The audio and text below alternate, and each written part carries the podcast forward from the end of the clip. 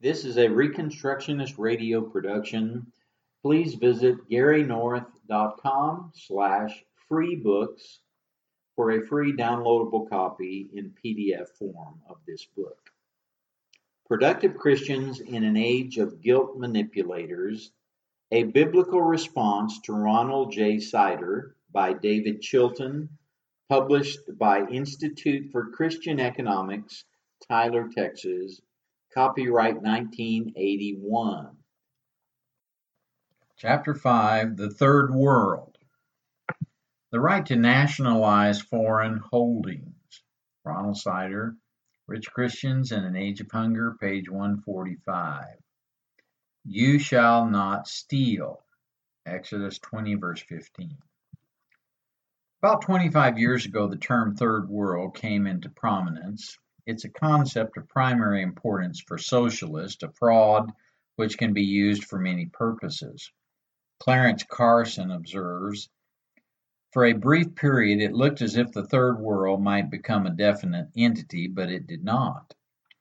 It has remained largely a concept with whatever content one wished to ascribe to it. Where the world has been divided into capitalist and communist factions, the Third World concept is supposed is supposed to refer to non-aligned, less developed countries, although exactly which countries are included depends entirely on who is currently using the term and what axe he is grinding. Non-alignment in Third World nations serves the purposes of revolutionary socialism as well. Now the world is divided between, between the industrialized Western exploiters and the non-industrialized exploited nations of the Third World. Western businessmen who invest in less developed countries are, it is said, neo-colonial powers obscenely profiting from their economic control over the poor nations. Of course, now that some of the Third World countries are making money, a new division is required and a fourth world has emerged. The culprits absconding with the best of both worlds are naturally the industrial concerns of the West. There is a great political advantage brought about by making use of this concept, particularly for the leaders of third and fourth world nations. All their woes have been visited upon them by outsiders. As Carson describes it, not only did communists subscribe to the notion that Western imperialism had been a system of exploitation of subject peoples, but so did most Western intellectuals.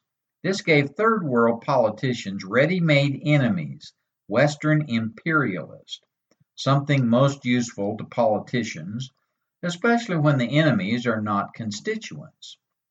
They could appeal for the unity of their peoples against these outsiders.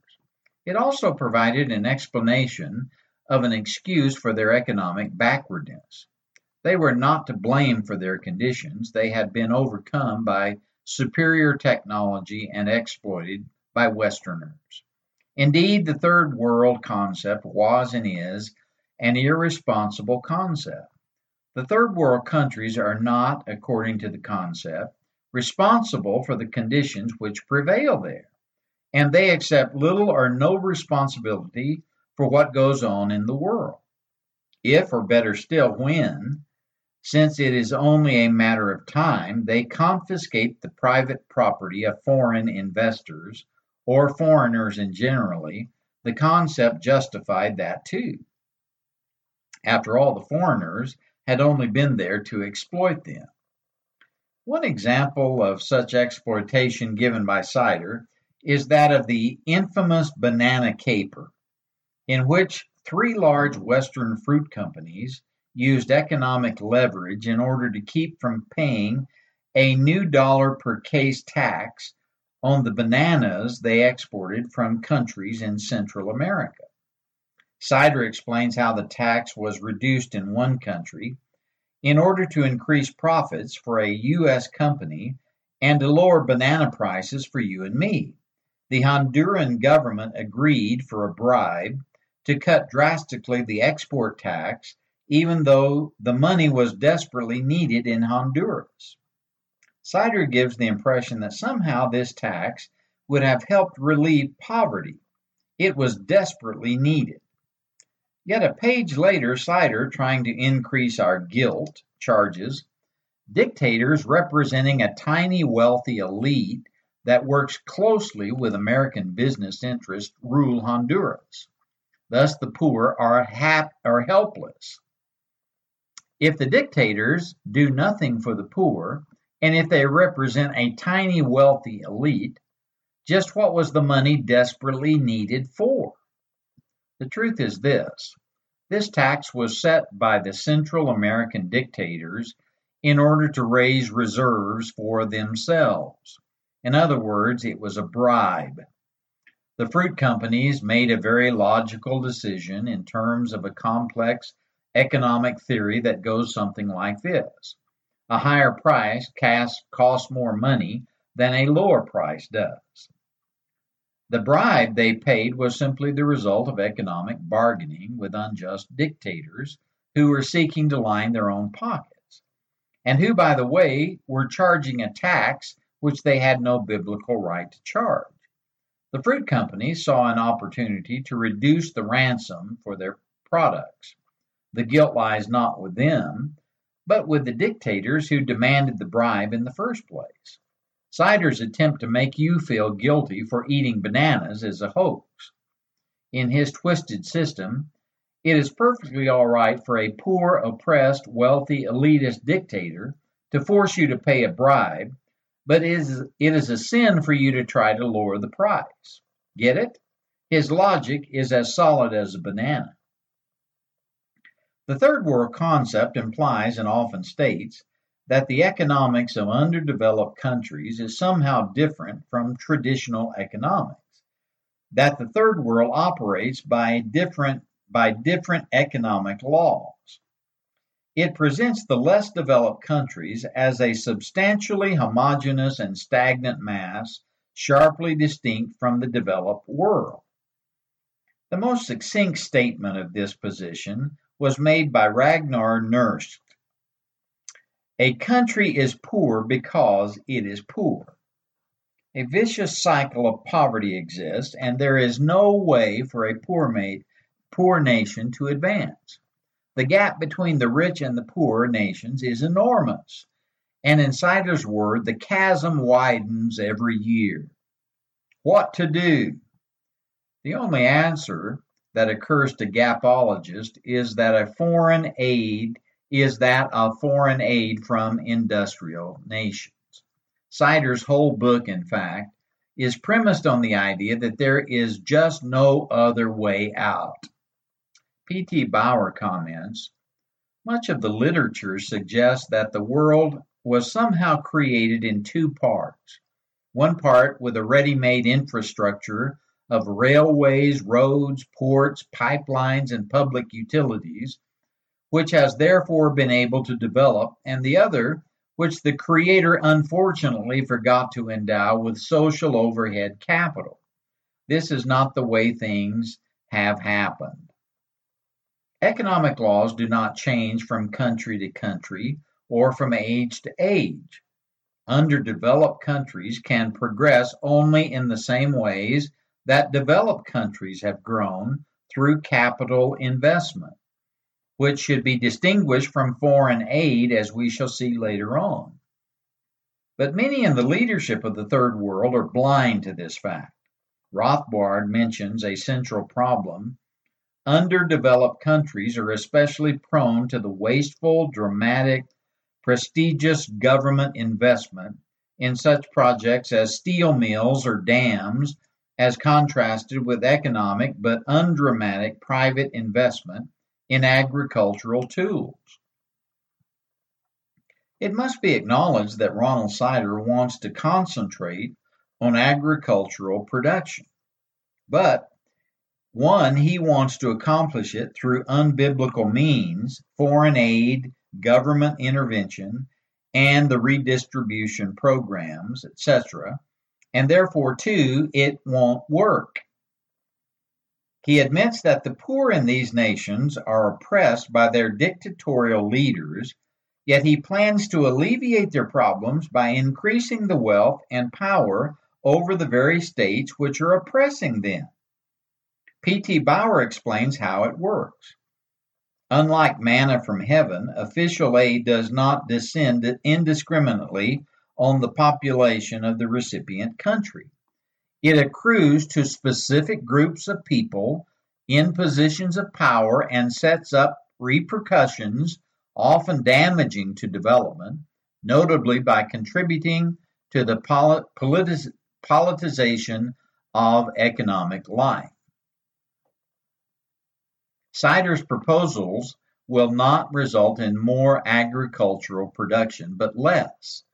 The flow of aid and the preferential treatment of governments engaged in comprehensive planning or experiencing balance of payments difficulties have reinforced the tendency of governments of underdeveloped countries to neglect agriculture. They assume that aid givers will come to the rescue in the event of a serious food shortage and consequently feel freer to divert their resources to industrial or prestige projects. One of the fallacies of much of the gap rhetoric is the idea that per capita income statistics are at, at all meaningful. Sider notes that 750 million people live on less than $75 per year, though he admits that exact figures are not available. That's putting it mildly.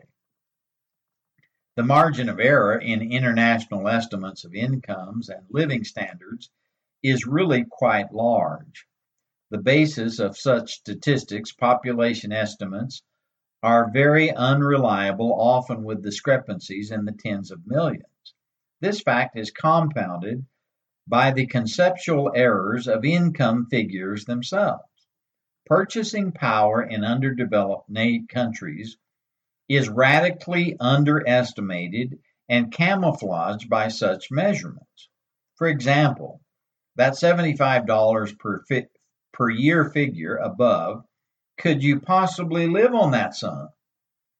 Sider's implication is that 750 million people subsist on nothing more than the goods and services which you could purchase in the United States for $75.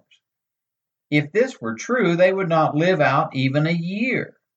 Yet Sider tells us they're having a population explosion which threatens to engulf the whole world. Naturally, a rise in population means a corresponding fall in the death rate, and income is more than money alone, regardless of Sider's materialistic assumption.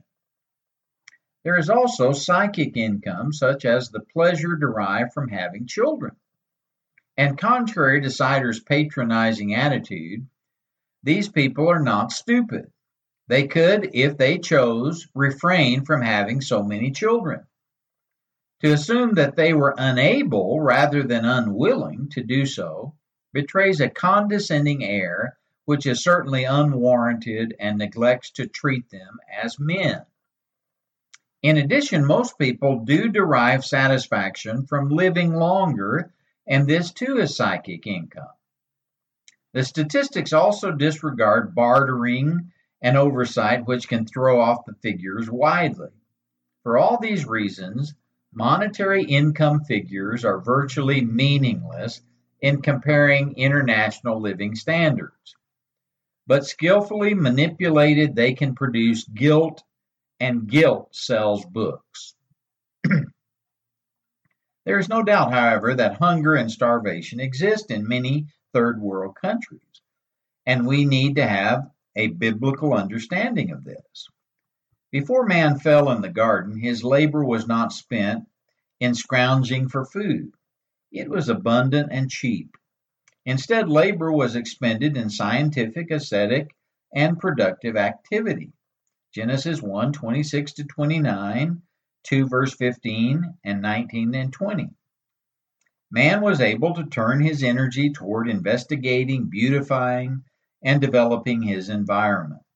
When men rebelled and attempted to steal God's throne, He was expelled from the garden and forced to spend much more of his time and energy obtaining food, and food became much harder to get.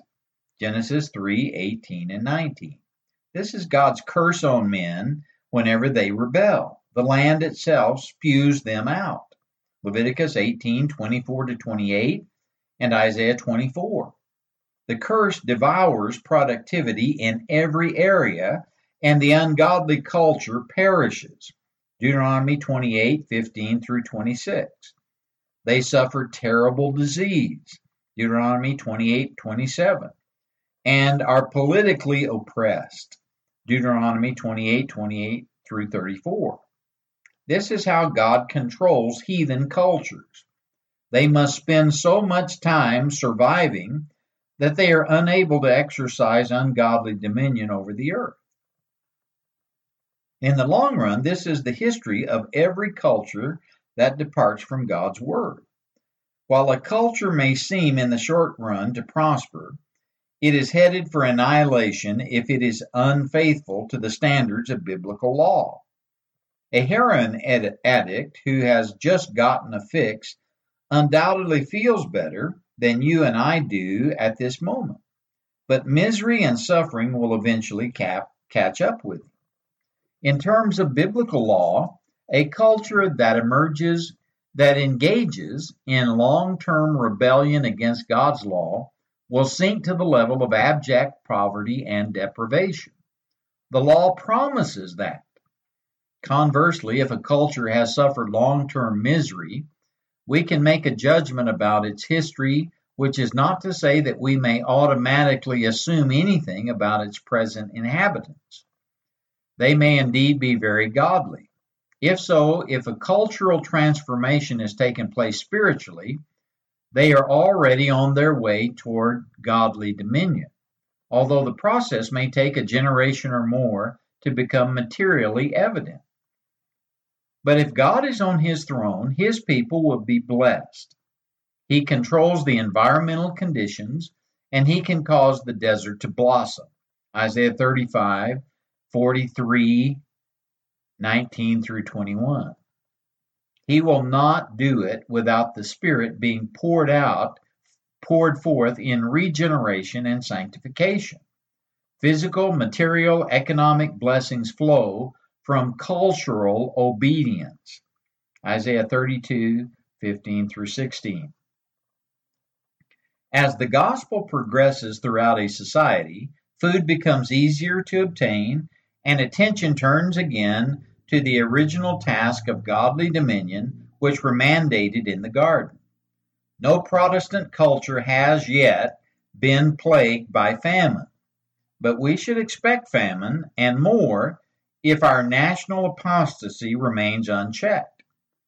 Godly cultures have the Puritan work ethic deeply ingrained into their natures, and this has notable effects in economics rising productivity, rising real wage rates, and accelerating dominion over every area of life. But ungodly men, as we have seen, are slaves by nature. Their sin drives them to lord it over others in ways that are forbidden and economically unproductive. And they are driven to relinquish their proper responsibilities, which are productive, to seek present benefits rather than sacrifice in the present for future rewards and to be enslaved by others. The unbelieving culture thus gravitates towards statism and socialism. We can see this in the story of how the disobedient Israelites were enslaved to the state. 1 Samuel chapter 8. The king became in effect a substitute God, and they desired that he should save them they therefore forfeited their cattle, their land, and their produce to him. Eventually, they were forced to surrender their own children into bondage to the state's war machine. The principle here is that your Savior will be lo- your Lord as well, and that when you are saved, you are also enslaved. Ungodly cultures invariably become enslaved to the, to the state. The economic problem is that socialist society has no means of economic calculation, as Ludwig, Ludwig von Mises constantly pointed out. Where there is no market, there is no price system, and where there is no price system, there can be no economic calculation. Thus, without the market mechanism of profit and loss, the socialist planner has no way to tell where energy and capital should be directed. Surpluses and shortages become the norm, and unanticipated and thus unplanned for events, unusual weather for instance, produce catastrophes as a matter of course. Famine is a common is a commonplace for socialist states. The controlled economy is in fact controlled not by the planners, but by vicissitude. It is at the mercy of its environment, which is to say, God our ultimate environment, at whose hands a self deified state may expect little mercy. In a truly Christian culture, the market is free from state control, and the result is that scarcity does not produce shortages. The free market adjusts immediately to continually changing conditions, and a shortage does not occur. Shortages have one real cause price controls. Moreover, God physically blesses the nation that obeys him, and natural disasters are considerably lessened, making it even more certain that goods and services will be available in abundance. An important principle at work in history.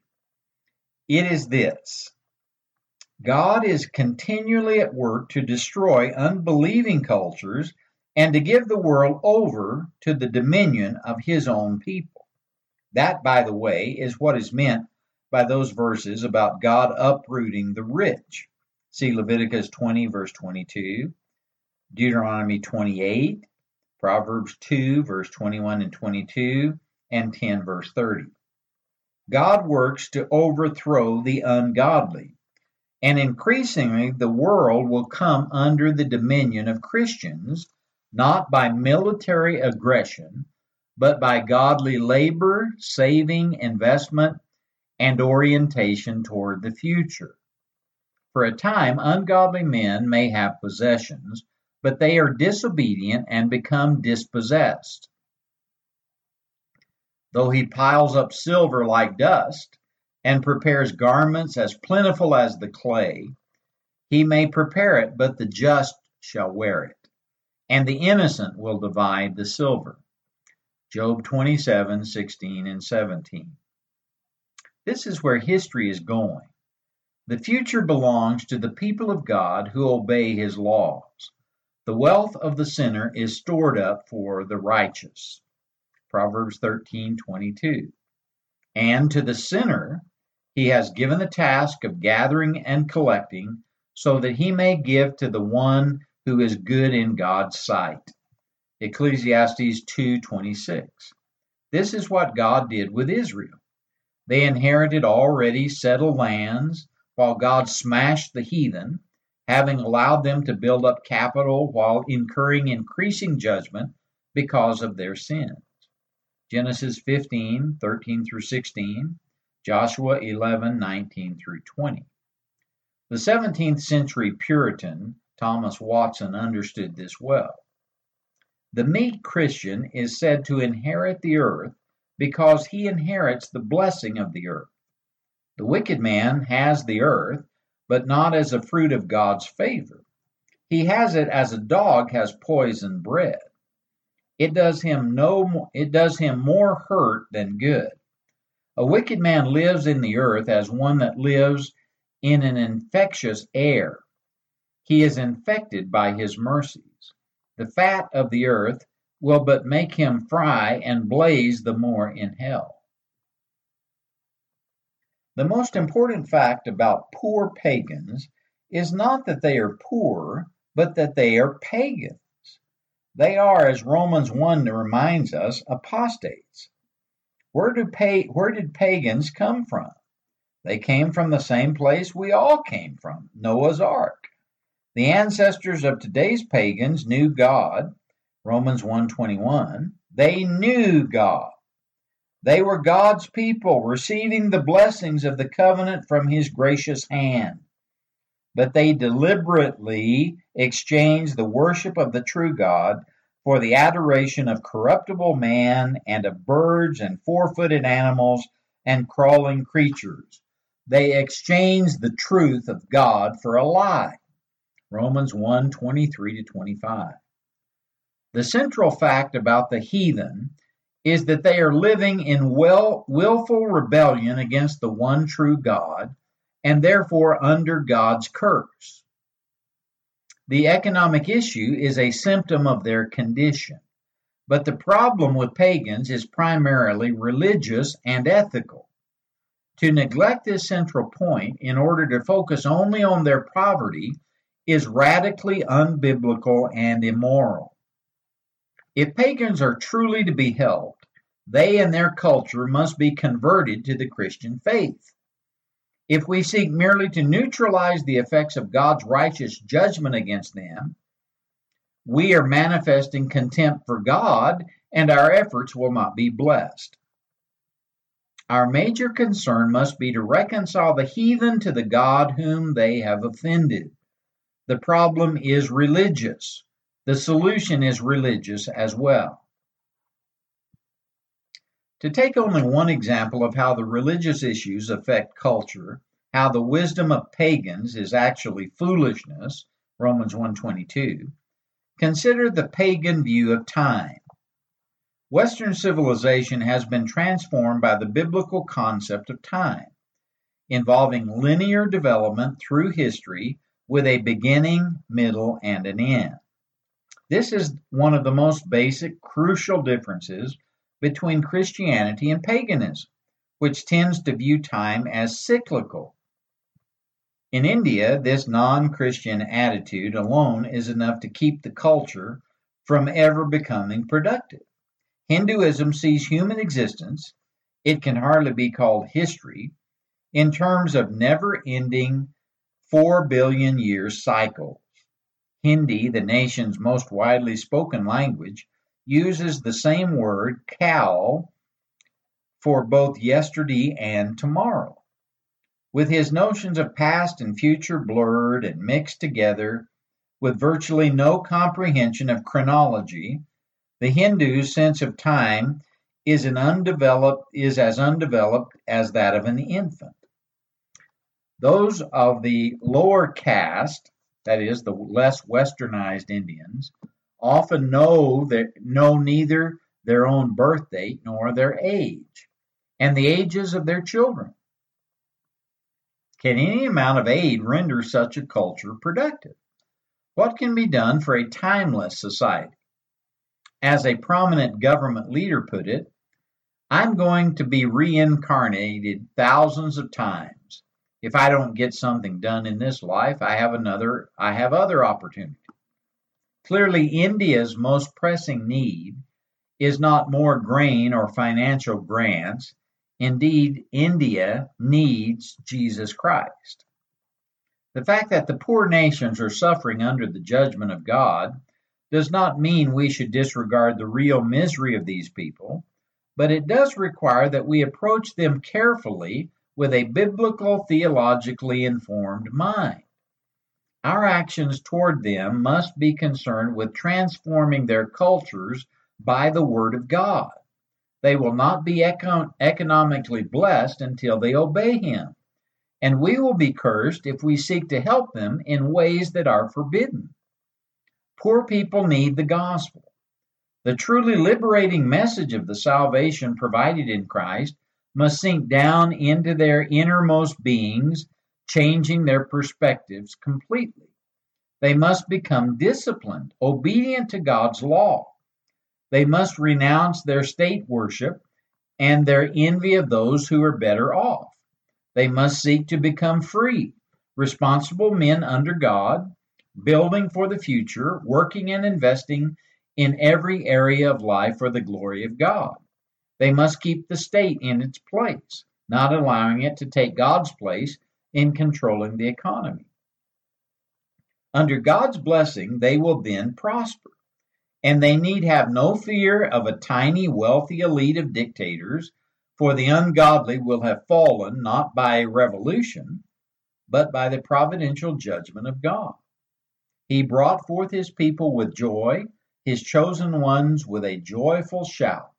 He gave them also the lands of the nations, that they might take possession of the fruit of the people's labor, so that they might keep his statutes and observe his laws.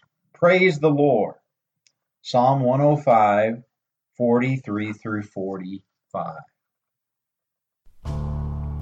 The Reconstructionist Radio Podcast Network brings to you a complete lineup of podcasts where you will hear practical and tactical theology. Our desire is not simply that you consume our shows, but that you also live out your faith in every area of life. We can talk all day long about these things, but if we fail to put them into practice, then we fail as ambassadors of Jesus Christ our King. Subscribe now to your favorite Reconstructionist Radio Podcast Network shows, or you can subscribe to the Reconstructionist Radio Master Feed, where all of the content we produce, including the audiobooks and audio articles, will pop up as soon as they are available. And don't forget to visit ReconstructionistRadio.com to volunteer as a narrator or to partner with this ministry financially. May the Holy Spirit stir you into action for Christ and His kingdom